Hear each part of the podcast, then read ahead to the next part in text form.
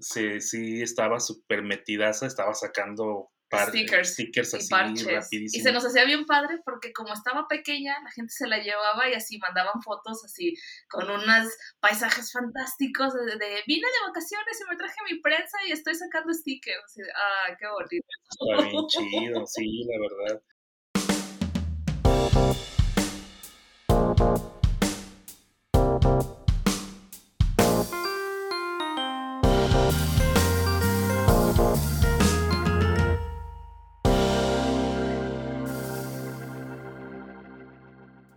Hola amigos y amantes de la gráfica, bienvenidos al episodio número 87. Les habla su anfitrión Reinaldo Gil Zambrano trayéndoles una nueva conversación en español con artistas que usan el grabado y métodos de impresión para hacer algo más allá de lo esperado. Hello Print Friend es un podcast bilingüe y al suscribirte recibes notificaciones de los nuevos episodios semanales en inglés con Miranda Metcalf y en castellano con su servidor. Hoy y todos los días demostrando que la gráfica está más viva que nunca. Hello Print Friend es traído a ustedes gracias a Speedball, quienes producen un rango extenso de productos de muy buena calidad para tu arte desde 1997. Productos como la línea profesional de herramientas para serigrafía. Speedball cree que los materiales de calidad no deberían acabar con tus ahorros. Sus squeegees de aluminio y excelentes pantallas de impresión te ayudarán a imprimir y materializar tus grandes ideas. Así que si quieres llevar tu espacio de trabajo de pasatiempo y convertirlo en un estudio profesional, visita ya la página web www.speedballart.com. En el programa de hoy estaré conversando con Alejandra Mares y Javier Martínez, mejor conocidos como los Tres Gatos Press. Este episodio es un reencuentro con los que fueron nuestros primeros invitados en español para ya en el año 2020 durante la pandemia, Alejandro y Javier desarrollaron una fuerte presencia en las redes sociales, compartiendo alternativas creativas para hacer impresiones desde el hogar y acoger la imprenta a pesar de las fronteras, por medio de su programa Gato Encerrado. Tal vez recordarán la popularización de la prensa tortillera, que les abrió las puertas para colaborar con un sinfín de reconocidos artistas del grabado alrededor de las Américas. Ahora, tres años después, Conversaremos sobre qué tanto ha cambiado su vida desde aquellos momentos de incertidumbre para establecerse como artistas gráficos reconocidos, poniendo en alto la práctica del compartir por el bien del desarrollo de la gráfica colectiva. Así que sin más preámbulos, acompáñenme a Guadalajara, México, para una conversación con los tres gatos.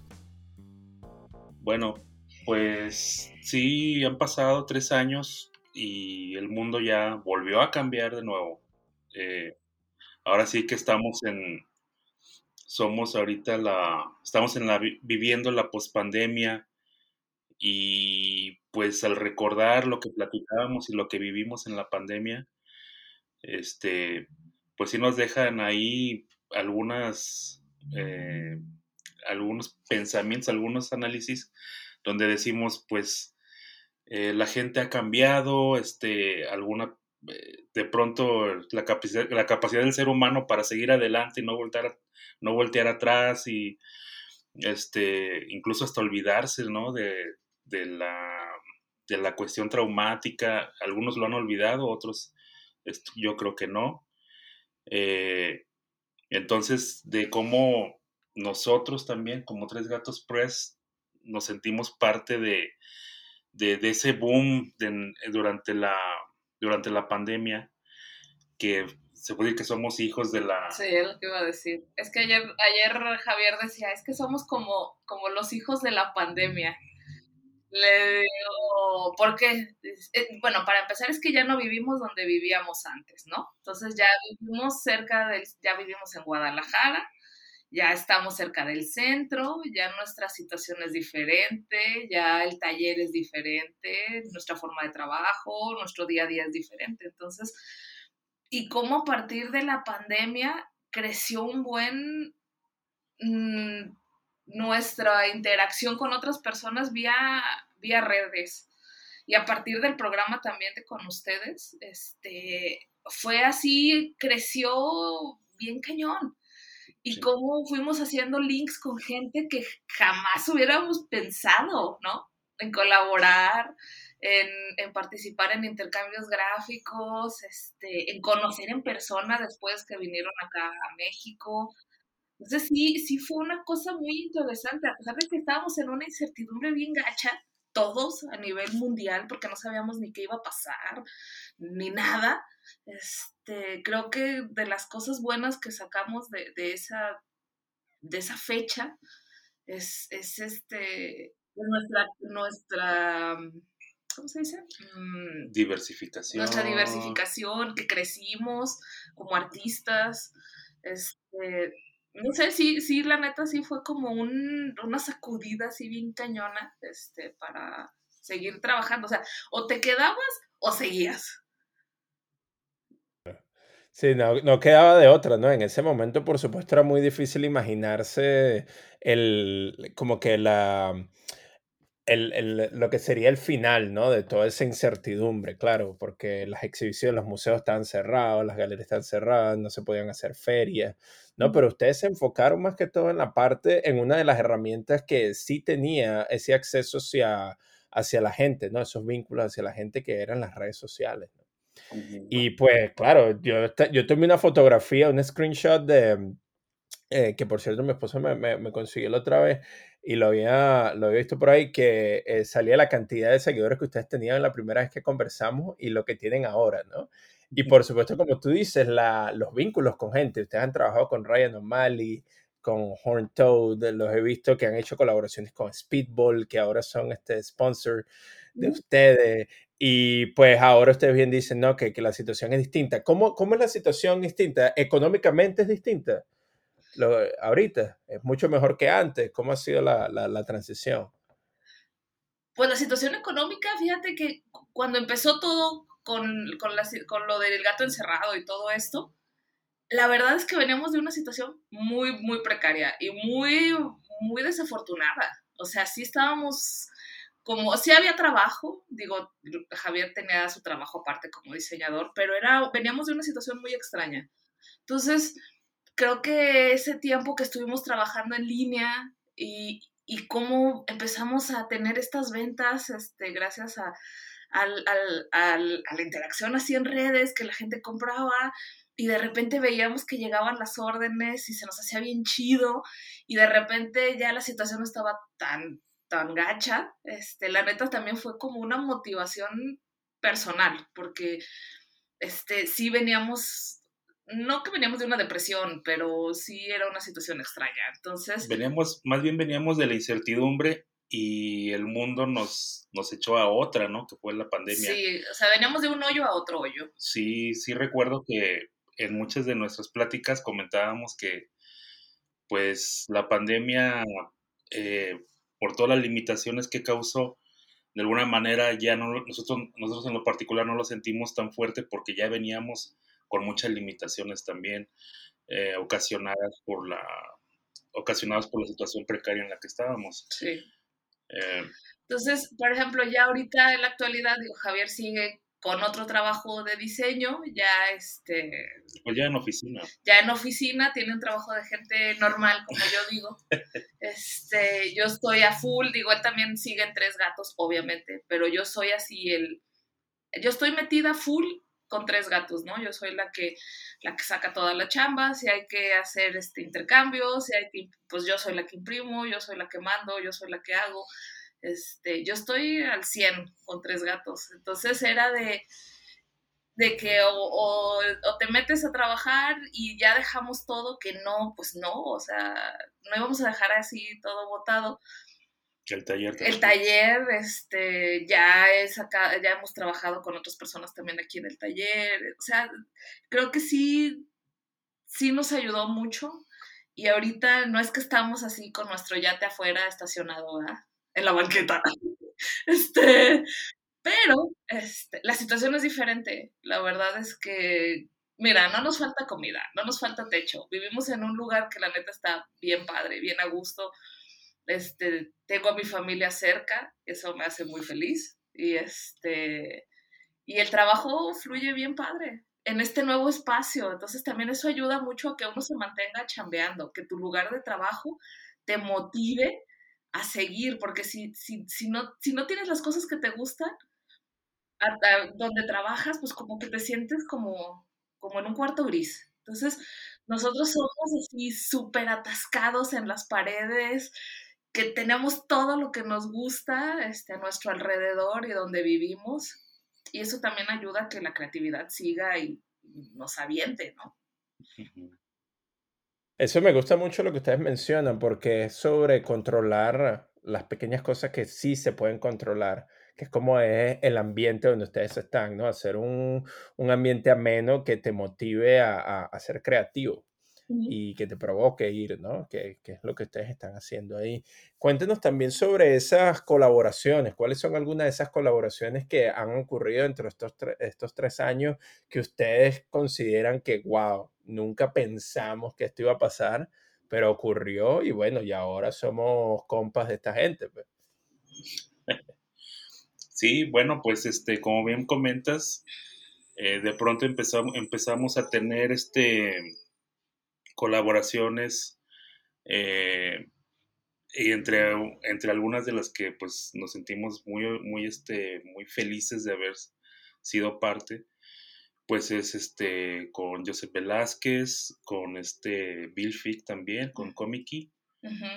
Eh, también tuvimos ahí unos, un intercambio muy interesante con este se me olvidó Morgan, Morgan del MAPC, eh, no, no, recuerdo su apellido, pero este, tuvimos un intercambio con él muy interesante y nos llevó a algo, pues también a como a redefinir ciertas cosas que estábamos haciendo. Entonces, todos esos intercambios ayudaron para ello. Los Horn Toad, obviamente la, la, cada uno de los, de los este, capítulos que tuvimos de Gato Encerrado con otros artistas, con los hermanos Hancock, o sea, la verdad es que estuvo estuvo muy interesante, muy enriquecedor. En ese tiempo conocimos a muchos cuates también de, Sudamérica, sobre todo Colombia, que, que después, ya cuando empezaron a bajar las restricciones, algunos de ellos vinieron acá a Guadalajara y aquí nos visitaron, aquí estuvieron sentados con nosotros. Entonces, de, o sea, sí nos quedamos con cara de, hijo, o sea, cómo traspasa todo esto, ¿no? Y, y lo que en un principio decíamos, pues es que eh, llegan ventas, qué chido que llegan ventas de, Internet, eh, pero la mayoría se va a, a, otros países y no se queda nada aquí. Y ahorita ya tenemos más compañeros locales, ya trabajamos con más artistas locales aquí en Guadalajara.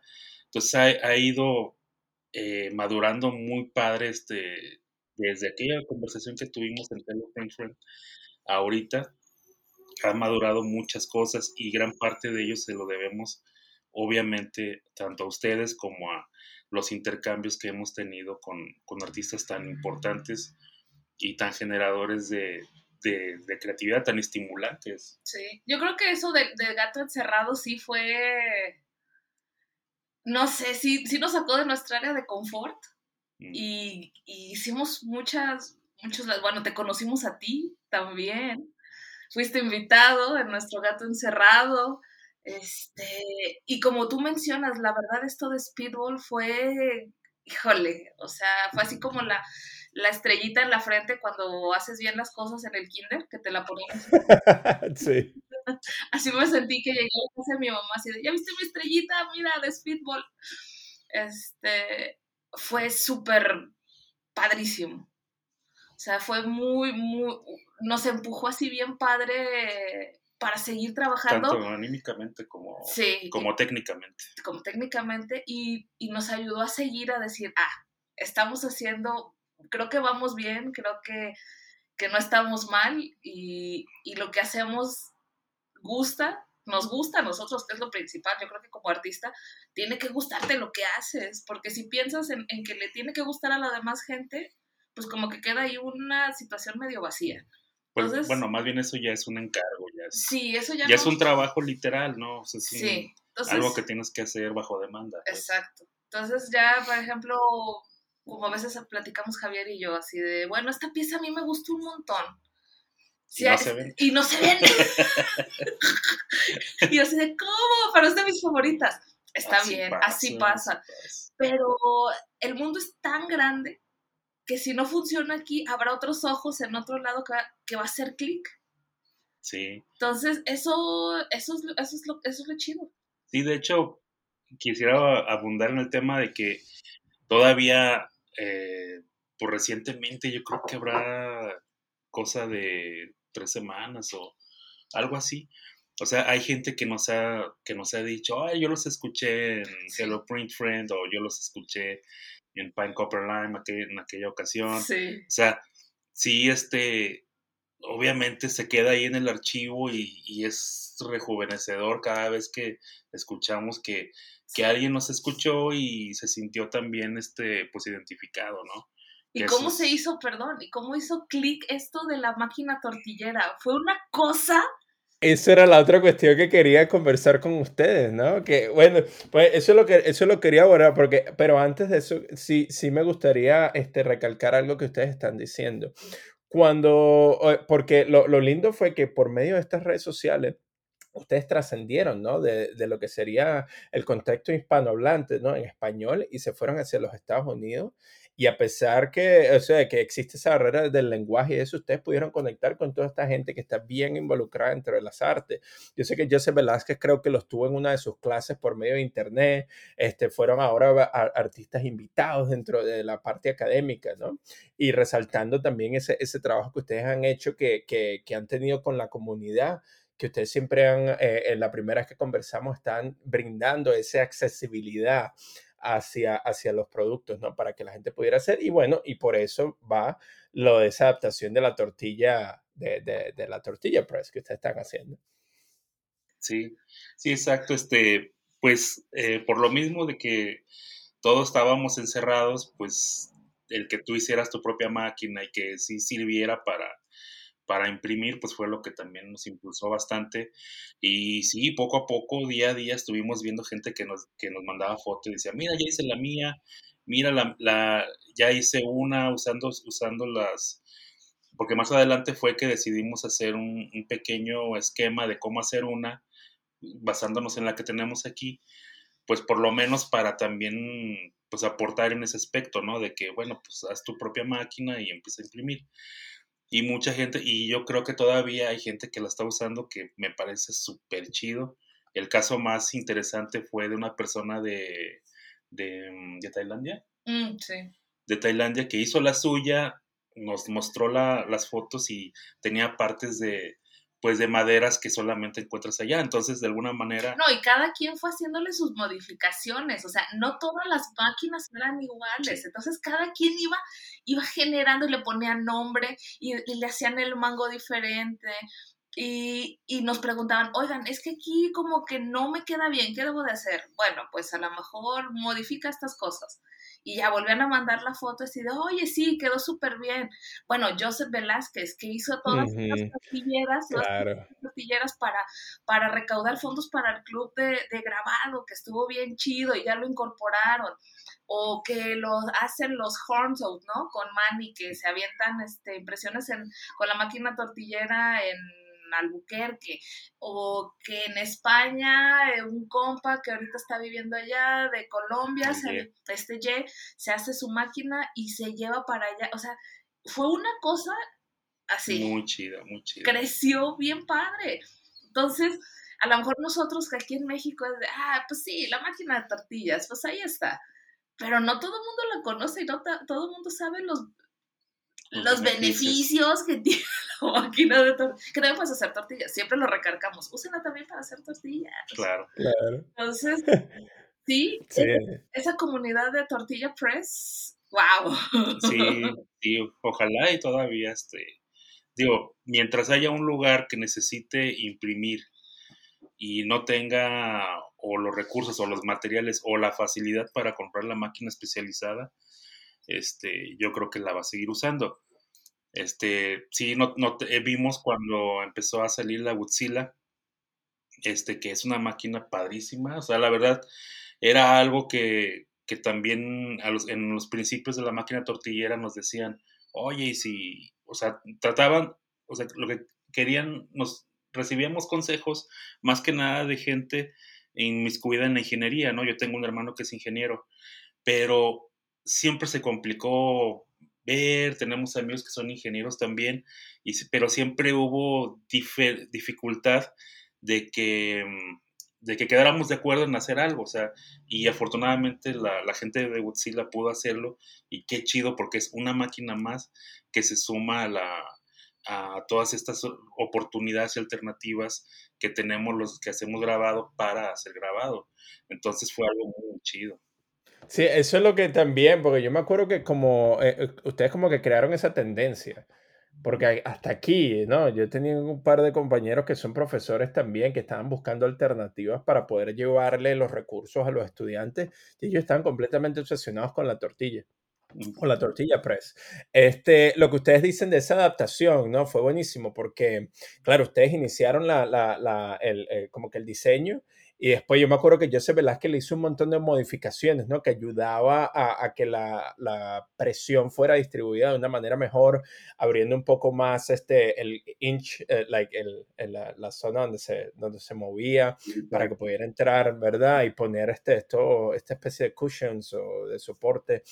este, y fue interesante ver también, ¿no? Claro, cómo la, la popularización de la Webzilla pasó después de eso y me llama la atención o me hace pensar, o sea, ¿fue eso una, este, una iniciativa que ocurrió como una solución a lo que ustedes iniciaron o cómo ustedes se sienten al respecto de, de, de eso? Bueno, tú bien dices que, que, que es bien padre que, que, haya sucedido, pero ¿cómo se sienten ustedes ahí que de, esa evolución, ¿no? de, ese tipo de, materiales de, acceso fácil? Mm, pues yo, bueno. Yo lo veo bien, digo.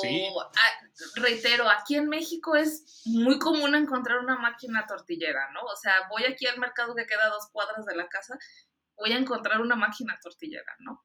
Entonces, que haya una, una, cuando nosotros la vimos, la Godzilla, sí dijimos, ah, no manches, es como una máquina tortillera, pero pues más fácil, ¿no? O sea, queda como todo muy Sí, con, con, un este, pleno conocimiento de las palancas. Exactamente, entonces queda así, así bien, ¿no?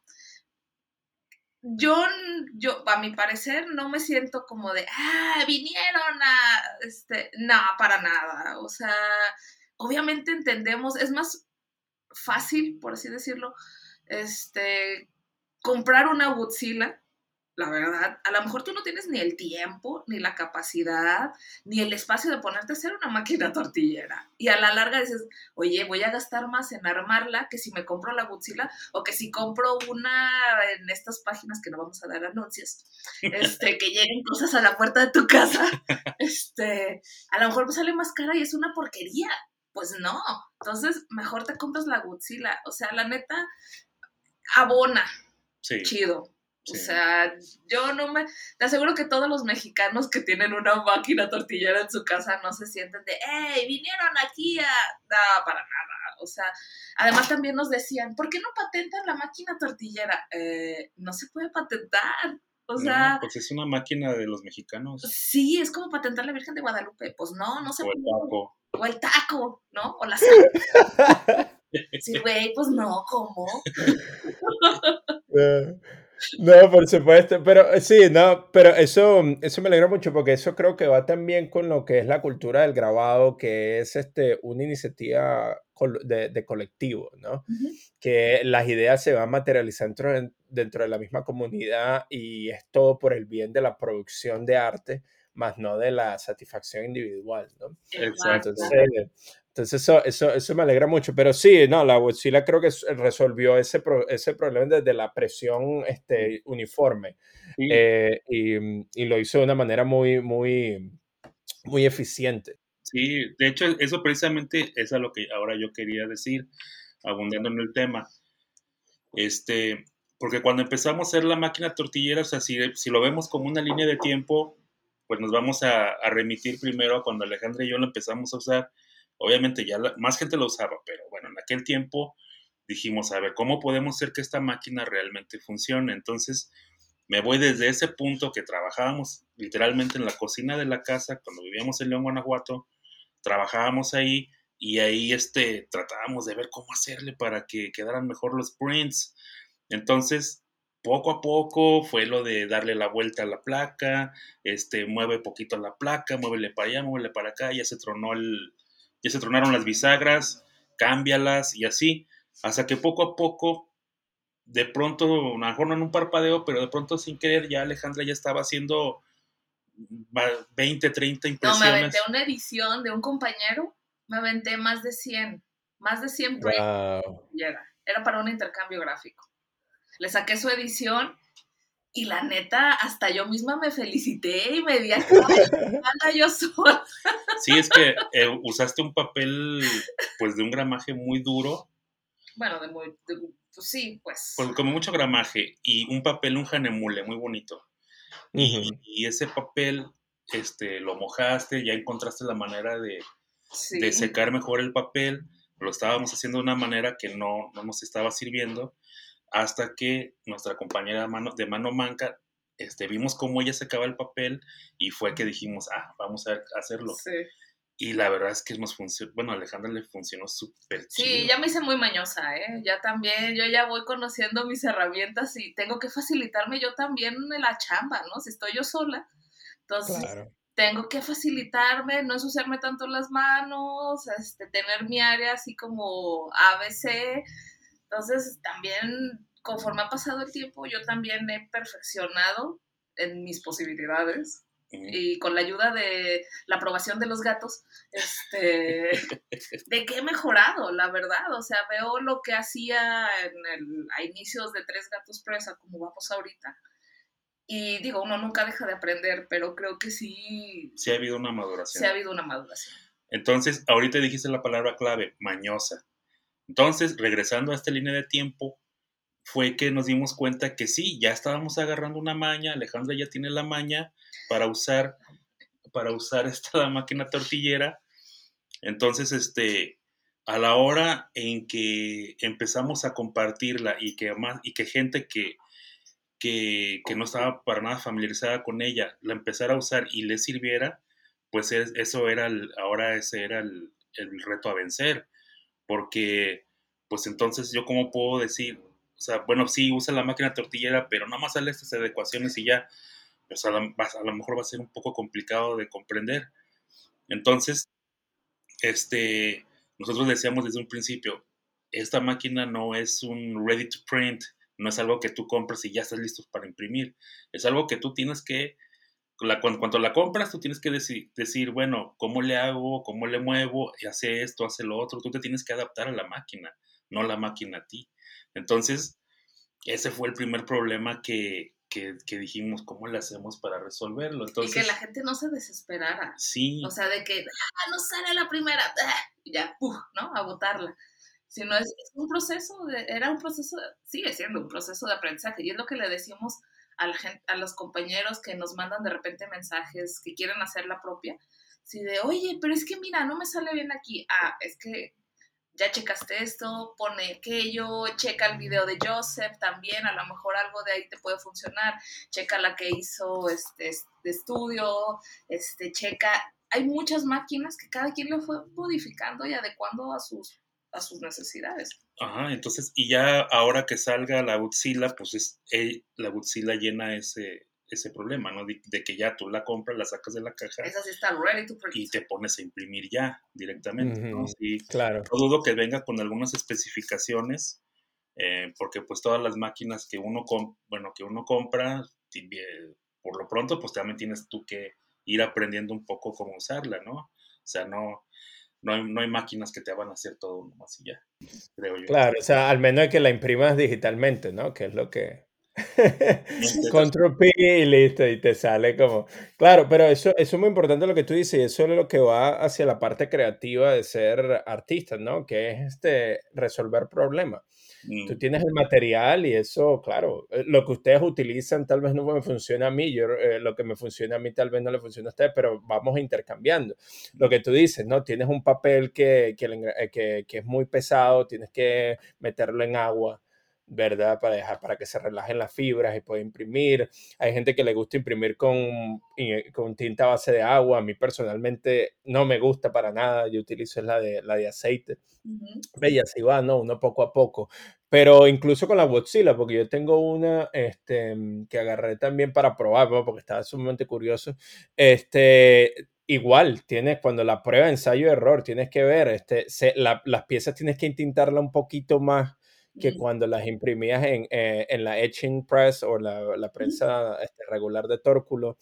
Eh, y el, por lo menos el linóleo funciona buenísimo porque tiene esa especie de cushion, pero la madera es un, un, poco más difícil, ¿no?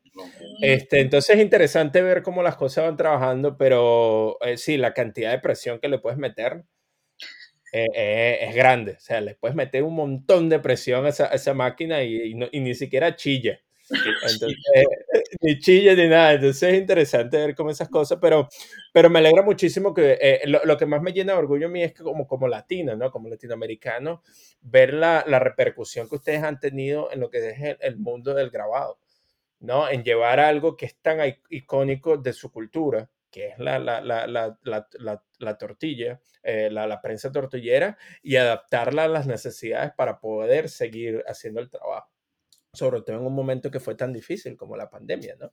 Y eso, y eso me alegra, me alegra muchísimo. Y cuando los veo a ustedes, que, que cada vez que veo los tres gatos van a, a la, una de las clases de Joseph Velázquez, están haciendo una colaboración acá y todo eso, siempre el, el grabado latino está ahí presente, pues. Sí. estos chamos están echándole bola y entonces eso, eso me, me alegra muchísimo. Sí, la verdad. Sí, cuéntame. Ah, pues sí, rápidamente.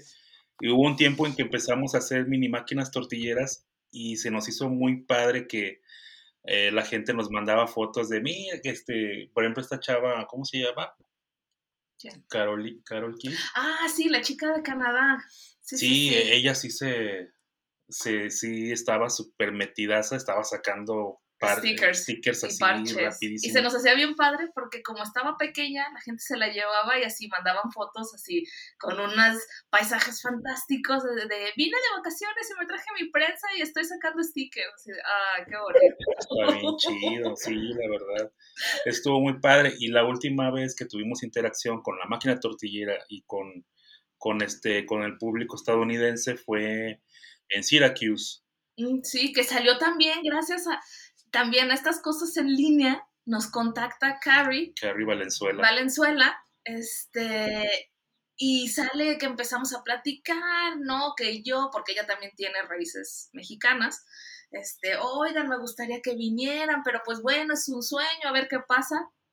Así, acto seguido, al siguiente año, hola, ya está todo, ¿vienen? sí, de, wow, sí. y ándale que nos vamos, ¿no? O sea, nos vamos, este, hacemos una charla, hacemos un demo, la gente fascinada, ellas, toda la comunidad también de Syracuse, de grabadores, conocimos a Dusty, este, de Naughty Printmaker, eh, o sea, todo el mundo fue de, ah, no manches, los, los, los, gatos mexas vienen a, acá con su tortillera y la gente estaba, y claro, la dejamos, se la dejamos a Carrie, ¿no? La, la, la, tortillera. aunque sea que sea ahí de, como de pieza de museo, ¿no? Para que la vean, pero ella dice que sí, la van a usar y no pasa nada. Entonces, este, pues nunca nos imaginamos. Sí, es muy, muy padre. Qué genial. No, eso me alegra mucho, ¿no? Porque ese, esa idea de ese, de ese esfuerzo, ¿no? Que, mm, eh, porque es muy fácil el, el, dejar de perseguir esa, ese sueño, ¿no? Sobre todo cuando las adversidades están ahí, cuando no se ve el futuro así muy claro. Pero sí, ¿no? O sea, eso es una pequeña retribución a todo ese esfuerzo que ustedes han estado poniendo poco a poco. Y wow, o sea, Syracuse, por supuesto, es una de esas, de esas universidades que es sumamente eh, este, eh, atractiva y, y, bien conocida, ¿no? En lo que es el ámbito de la, del grabado. Y a ver qué más viene por ahí, o sea, ¿qué, ¿qué, más están haciendo por ahí en el futuro? O sea, si nos pueden adelantar algún tipo de, de, de información, de algún proyecto que viene por ahí, que están, que los tiene bastante emocionados. Sí se puede, no sé, Alejandro se está riendo, como que viene algo bueno por ahí, pero no sé. No, pues mira, o sea, seguimos, ¿no? Chambeando ahora con, con, Javier con este trabajo de gente normal, de repente se limitan los viajes, este, o pues se dividen, ¿no? Las personas y este, viaja uno y se queda el otro. Pero bueno, pues viene, viene Manuel Guerra para julio acá a Guadalajara y estamos ahí craneando una expo este, con él y con una charla que va a dar él acá en Guadalajara. Entonces, este, ahí hay pláticas también por ahí con Adam de The Hand Magazine, también. este, a lo mejor un viaje puede ser, no sabemos, este, a finales de año. Sí. Para el mes de la hispanidad. Este, entonces, entonces seguimos ahí, este, pues está esas cosillas por ahí cocinándose. Nosotros que también traemos ahí un evento que queremos realizar para noviembre, vienen artistas, este, esta es primicia, nadie sabe. Este, estamos organizando ya un evento para noviembre, para Día de Muertos. Y viene por ahí gente muy interesante y compas chidos y va a estar padre y ojalá que este evento que nos estamos aventando Javier y yo se vuelva un evento anual. O sea, que sí sea, se vuelva como un parteaguas, eso, eso quiero creer y espero y deseo que, se vuelva así aquí en, en Guadalajara. Este, y qué mejor con estos invitados que van a venir a esta primera edición. Entonces estamos muy emocionados con ese evento y este y pues a ver qué se va sumando en el trayecto. Limpiar la casa, que quita mucho tiempo. wow, eso está, eso está genial, ¿no? Porque ahora, claro, ya estamos hablando de, de eventos, festivales, ¿no? Y trayendo a la gente el, el, el, taller de usted ya se vuelve como una especie de núcleo, ¿no? Donde la gente, o un destino donde la gente va a producir trabajo, ¿no? Bueno, ahí estaremos pendientes por el Instagram a ver cuando empiecen a soltar la información sobre noviembre y, y ver cuál es el roster ¿no? de, esta, de estos invitados especiales que, que tienen por ahí. Este, la otra pregunta que quería hacer, porque al, al, anteriormente nos estaban comentando lo de los tres gatos, ¿no? Y por qué se llama tres gatos, pero ¿cuál es la situación de los tres gatos ahorita? ¿Todavía siguen teniendo la misma cantidad de gatos o, o ya se han sumado más a la familia? No, pues hace dos años este, perdimos a, a nuestro gato mayor, al gato que oh, teníamos. Javier y yo éramos novios, o sea, hace mil años y él falleció hace dos años de cáncer y fue una pérdida muy fuerte oh. para nosotros. Este... Sí, ocurrió en un contexto de que todo estaba saliendo muy mal. Sí, muy triste. Sí. Y este, y bueno, digo, sí, sigue con nosotros, ¿no? Tenemos acá un, un eh, como un pequeño altar y tenemos sus cenizas, junto con unas cenizas que tenemos de una rata que teníamos de recién casados y tenemos ahí todos nuestros, nuestros animalitos ahí en sus cajitas muy bonitos y les mandamos a hacer retratos y todo. Entonces, pues bueno, Pingo este, sigue inmortalizado en todo lo que hacemos porque ya se volvió así parte fundamental de la, de la gráfica, pero de nosotros. Pero no, o todavía no, creo que sí fue una pérdida difícil y, y yo ahorita por, lo, por, el, por el momento no quiero agregar otro gato a la familia. Digo, quién sabe, a lo mejor las circunstancias llega ese gato y será bien recibido en la casa. Sí, porque no, no vamos a, o sea, si andamos en la calle no vamos a, a negar a algún gatín que veamos este, que necesite un, hogar. Sí. Eh, hace poco rescatamos uno de, de, un árbol, una gatita, y este, pues yo me la llevé y dije, bueno, pues o se queda con nosotros o, no sé, o... somos casa puente. Ajá. Entonces, en eso estábamos cuando mi cuñada decidió quedárselo, quedársela y ahorita pues ella está muy feliz, esta gatita, entonces... También perdió su gato muy cercano cuando perdimos a, Pingo, entonces sí... Entonces, eh, hablando acá del, de, de, la gatita, pues eh, afortunadamente ahorita es el alma de la casa y, este, ella está muy contenta con, su familia. Y nosotros, pues bueno, yo a Alejandra le, yo le doy su espacio y el momento que ella decida o que se sienta más, más cómoda, pues ya, ya tendremos otro, otro gatito o gatita. Este, pero ahorita nosotros pues seguimos siendo tres gatos press porque como dice Alejandra, pues Pingo nunca se ha ido realmente, siempre ha estado aquí sigue con nosotros y, de vez en cuando hablamos con él. Sí, me escucho loco, pero sí, de repente pasa. ahí este, le dedicamos unas palabras. Entonces, este, pues sí, sí, él sigue acá. Está bien, bueno, un fuerte abrazo a, ustedes y, pues por supuesto que, que descanse en paz el pingo. Sí, gracias. Descanse en la, en la eternidad. Sí. Al, al, mismo tiempo quería preguntarte, porque hace tres años me acuerdo que ustedes estaban haciendo instalaciones urbanas.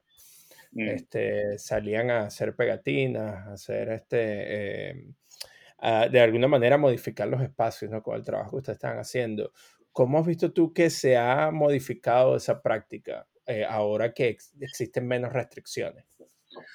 Sí, bueno, pues este, ahorita seguimos haciendo pegas, seguimos haciendo paystops. Eh, de pronto ya salir a la calle y pegar uno u otro, aquí por lo menos aquí en Guadalajara, es más sencillo, este, es, es, común, es muy usado aquí en Guadalajara, la cultura del sticker es muy, muy vasta, entonces siempre hay un lugar donde poner calcas, donde poner este, paystops. Y ahorita pues seguimos haciéndolo. De pronto eh, estamos haciendo un linóleo y de pronto hacemos un stencil.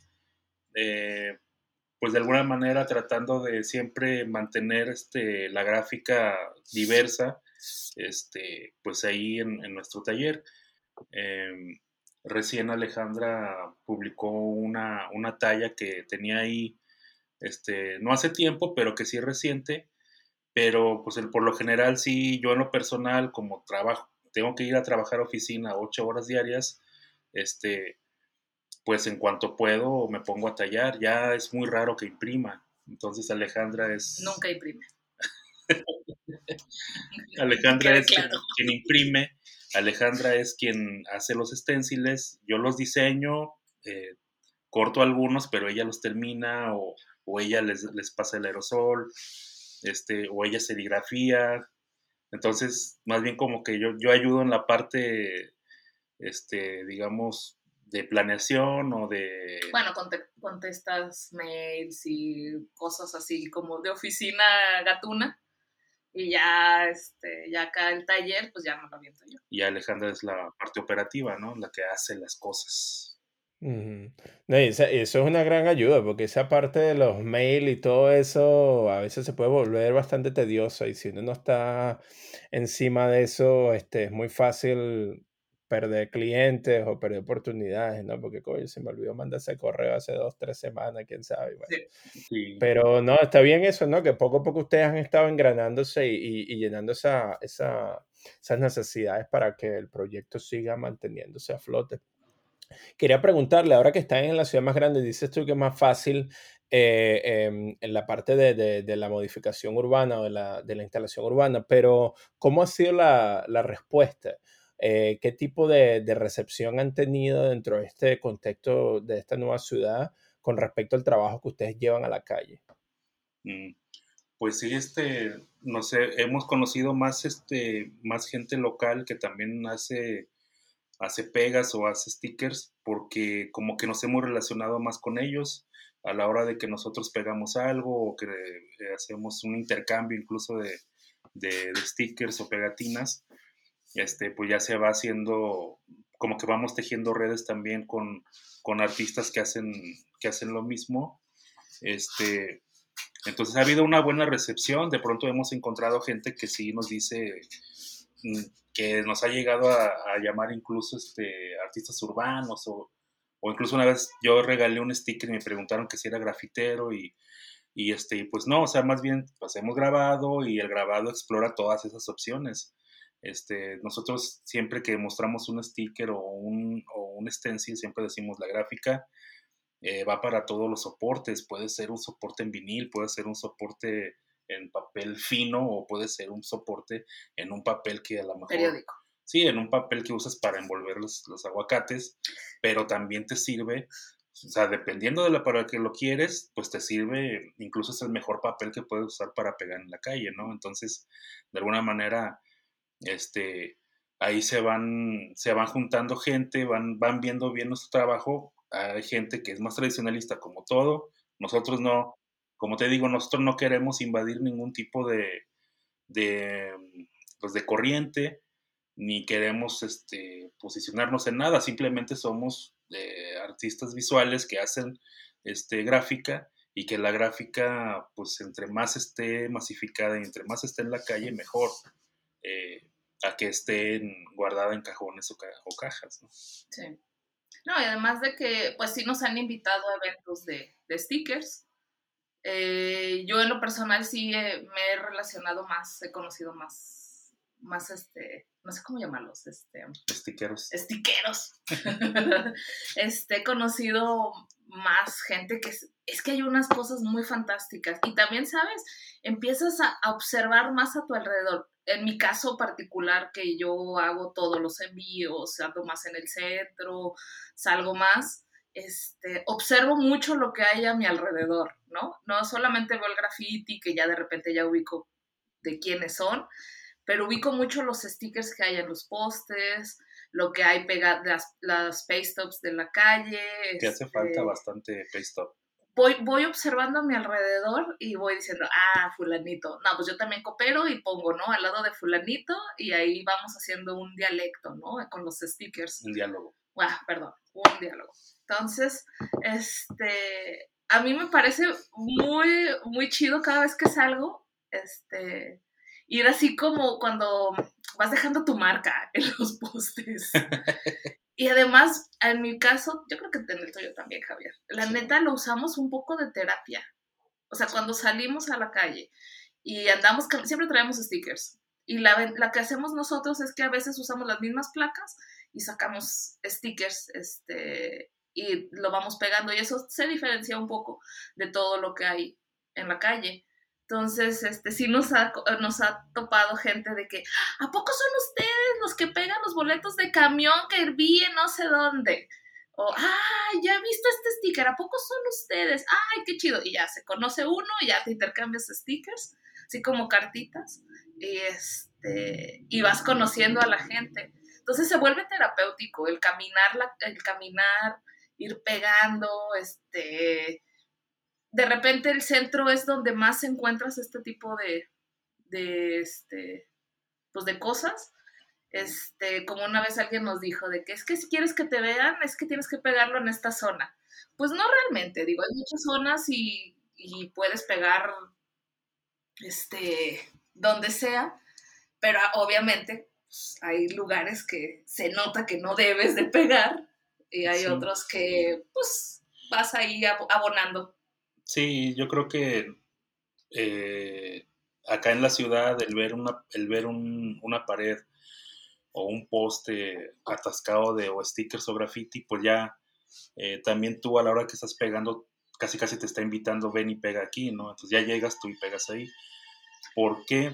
Porque, bueno, hemos pensado de pronto en una desde una perspectiva muy personal de que tanto que el graffiti o, los stickers este, son, son algo pues que tú ves este, muy visual, muy atrayente al ojo, como también este, señalan un punto en el, en el espacio, ¿no? Que dice, mira, esta casa está sola, o mira, esta, esta barda está descuidada, o mira, este, este edificio gubernamental está descuidado, o, sea, de alguna manera también como que te va, va señalando los ojos hay todo, hay todo un, este, un, debate, ¿no? Obviamente, que nosotros pues no, no, entramos a él porque no nos consideramos artistas urbanos, pero sí creo que tenemos la libertad plena de dar una opinión al respecto, porque pues vivimos en la ciudad, caminamos por la ciudad y agarramos el camión y entonces, pues bueno, también somos habitantes, ¿no? No somos extraterrestres. No, eso, eso, eso también interesante, ¿no? Que eh, también esa definición que ustedes tienen, porque claro, la gráfica la adaptan a todas estas diferentes ramas de, de, de comunicación, pero ustedes no se consideran artistas urbanos, a pesar de que hacen un montón de, de esa parte de instalación, ¿no? Entonces, interesante eso. Quería preguntarles también aquí, ya como para manera para cerrar nuestra conversación, ya nos hablaron de estos proyectos que están haciendo y hemos tenido la oportunidad de reflexionar un poco sobre el crecimiento amplio que han tenido durante estos tres años. Pero, ¿qué es ese sueño en particular o esa meta en particular que es un tanto tópica para, para ustedes, que los sigue motivando, que les gustaría en algún momento completar o, o hacer? ¿Qué sería? Bueno, una sería el, el viajar a, a Sudamérica Ah, si queremos, tenemos así como nuestro bucket list. El queremos ir a Colombia, este, queremos ir a, a Chile también. Guatemala. A Guatemala. A pesar de que Guatemala no está tan lejos de con nosotros, de repente se vuelve muy complejo el viajar. Pero sí nos gustaría mucho, mucho, mucho ir para allá. Este, a lo mejor hemos visto mucho este movimiento que está el, el ¿cómo se llama? Ah, el que hubo hace poco en Texas. El que dijimos, ah, deberíamos de ir. ¿Cómo se llama? ¿Cuál movimiento? El que, el que hace Carlos Hernández. Ah. ¿Cómo se llama? Print. Ah, He Came from the Bayou. Eh, sí, a lo mejor ir a un evento de esto se me haría bien chido. Ir a, porque veo que esta comunidad de grabadores donde está Carlos Hernández, los Hancock, este, ah, de Outlaw Premakers. Sí, o sea, híjole, me fascina todo lo que hacen todos ellos, este, toda la gráfica que hay por ahí. nos gustaría a lo mejor ir a un evento así de, de gráfica o sea, exprofeso así tal cual, ¿no? De, que expones tus piezas y estás ahí, este, sí nos gustaría ir a uno de ellos, a lo mejor hacer una residencia fuera ya para Europa, ¿no?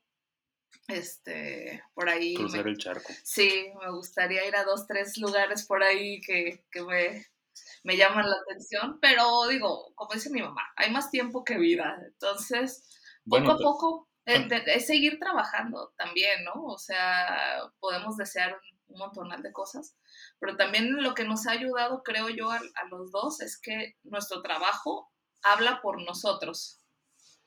Entonces es como conectamos de repente a la gente. Sí, bueno, hablando de desde un punto de vista utópico, o sea, sí, sí estuvo muy bien.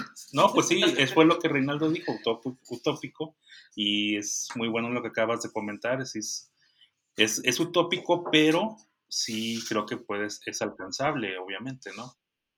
Entonces, utópico también para mí sería, eh, pues, que el taller este, cobre una vitalidad y que, sea autogestivo, de tal manera que yo, yo pueda dedicarme al 100% al taller, ¿no? Eso es lo que yo más quisiera esta economía es complicada, entonces no, no, podría hacerlo en este momento, pero sí quisiera hacerlo en algún momento.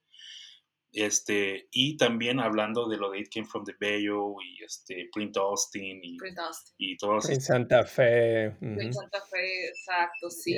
Fiesta también que hicieron. Entonces, ah.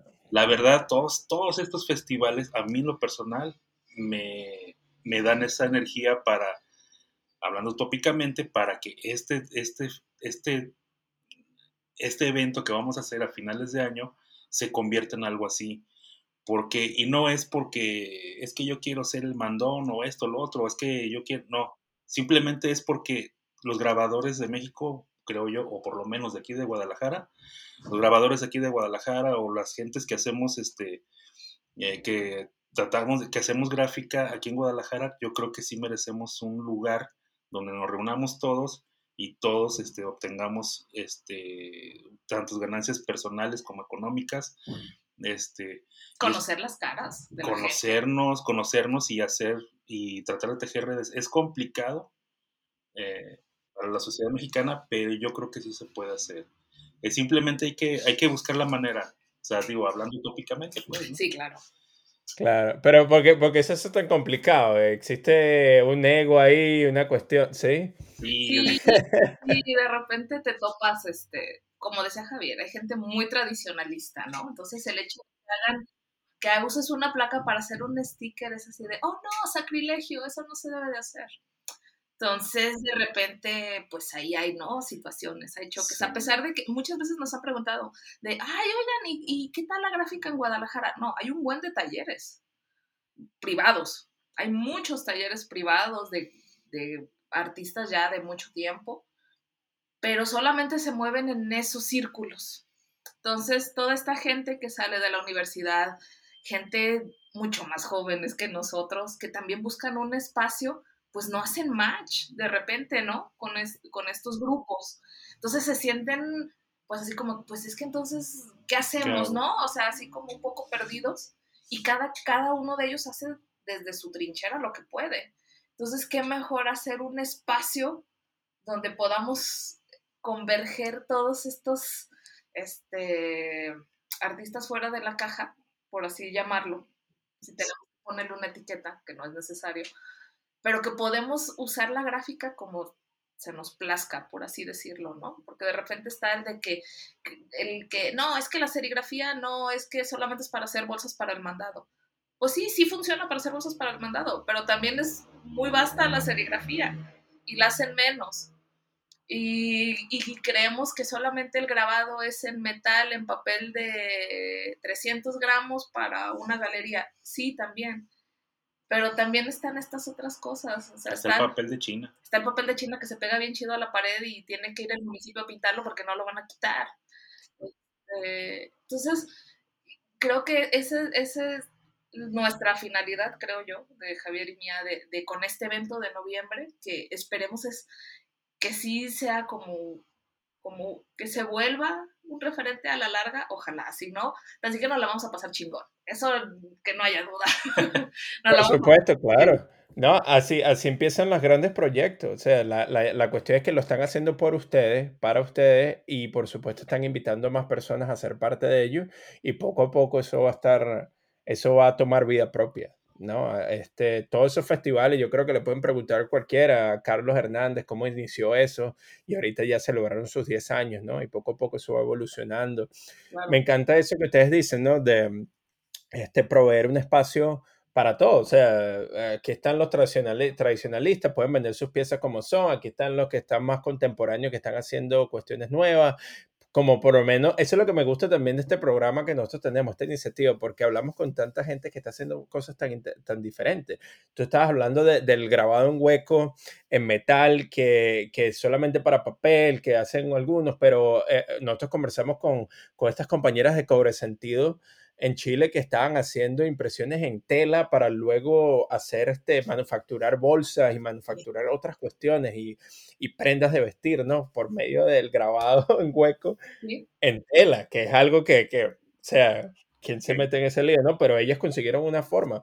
Entonces, sí, me encanta esa, esa iniciativa que ustedes tienen. Este, yo estoy muy seguro de que con la energía que ustedes le meten a todo, y esa alegría que, que ustedes contagian, eh, van a conseguir la, la manera de, de, de, hacer ese evento y por qué no algún momento ir a visitarlos cuando ese momento ya esté tomando fuerza, ¿no? Y como ustedes bien dicen, este, hace tres años ustedes no se, ni se imaginaban que iban a estar en Syracuse, Syracuse este, haciendo una, un proyecto. Yo no veo por qué la próxima vez que conversemos, de repente dos, tres años, ustedes ya, mire, sabes que ya estamos viajando con todas estas cosas y así vamos. Entonces, me alegra muchísimo que hayamos tenido la oportunidad de, de tener este reencuentro, de, de, ver cómo las cosas han cambiado y yo sé que nuestros oyentes están sumamente curiosos por eso. Y bueno, desde acá de Spokane le enviamos un muy fuerte abrazo lleno de orgullo, lleno de admiración. Y bueno, gato, eh, ahora es que queda proyectos para, el futuro. Un fuerte abrazo, ¿verdad? Y muchísimas gracias. No, muchísimas gracias a ustedes por este, este reencuentro de nuevo, así tres gatos, tres años después. Sí, estuvo muy chido. Y bueno, eh, también como las, las palabras, recuerdo que Alejandra dijo algo muy, muy importante la primera vez que hablamos, que no se limiten, que hagamos gráfica, la gráfica es para todos y, este, y siempre hay una manera ¿no? de solucionar un problema. Entonces, que la creatividad fluya. Por supuesto, bueno, entonces ya saben, nuestros oyentes sigan viendo en Instagram eh, Tres Gatos Press. Y bueno, creo que ustedes también tienen un website, ¿no?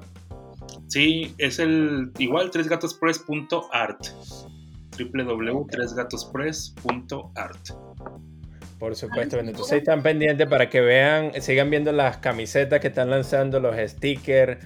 Estos compas producen de todo. Por supuesto que hay, una, hay, una, hay un diseño de una franela que vi que Ryan O'Malley tenía y la estuve buscando y ya no salió más nunca. Y tengo todavía la esperanza de, de, ver algunos de esos diseños, pero ese diseño es bellísimo, ¿no? Que creo que lo tienes atrás de, en el, pegado en, la, en el Ajá, ese sí. Bueno, en algún momento si eso ocurre o en un nuevo diseño, tengo que estar pendiente para ponerme las pilas con eso. Dale, bueno, entonces muchachos, muchísimas gracias. Gracias, a ti. Gracias a ti y a todos los que nos están oyendo. Sí, gracias. Gracias a Miranda también. Ahí nos la saludas. Bueno, este ha sido nuestro episodio del día. Acompáñanos la siguiente semana donde estaremos conversando con otro invitado especial. Este episodio fue escrito y editado por mí, Reinaldo Gil Zambrano, producido por Miranda Metcalf y música de Joshua Weber. Mil gracias y hasta la próxima.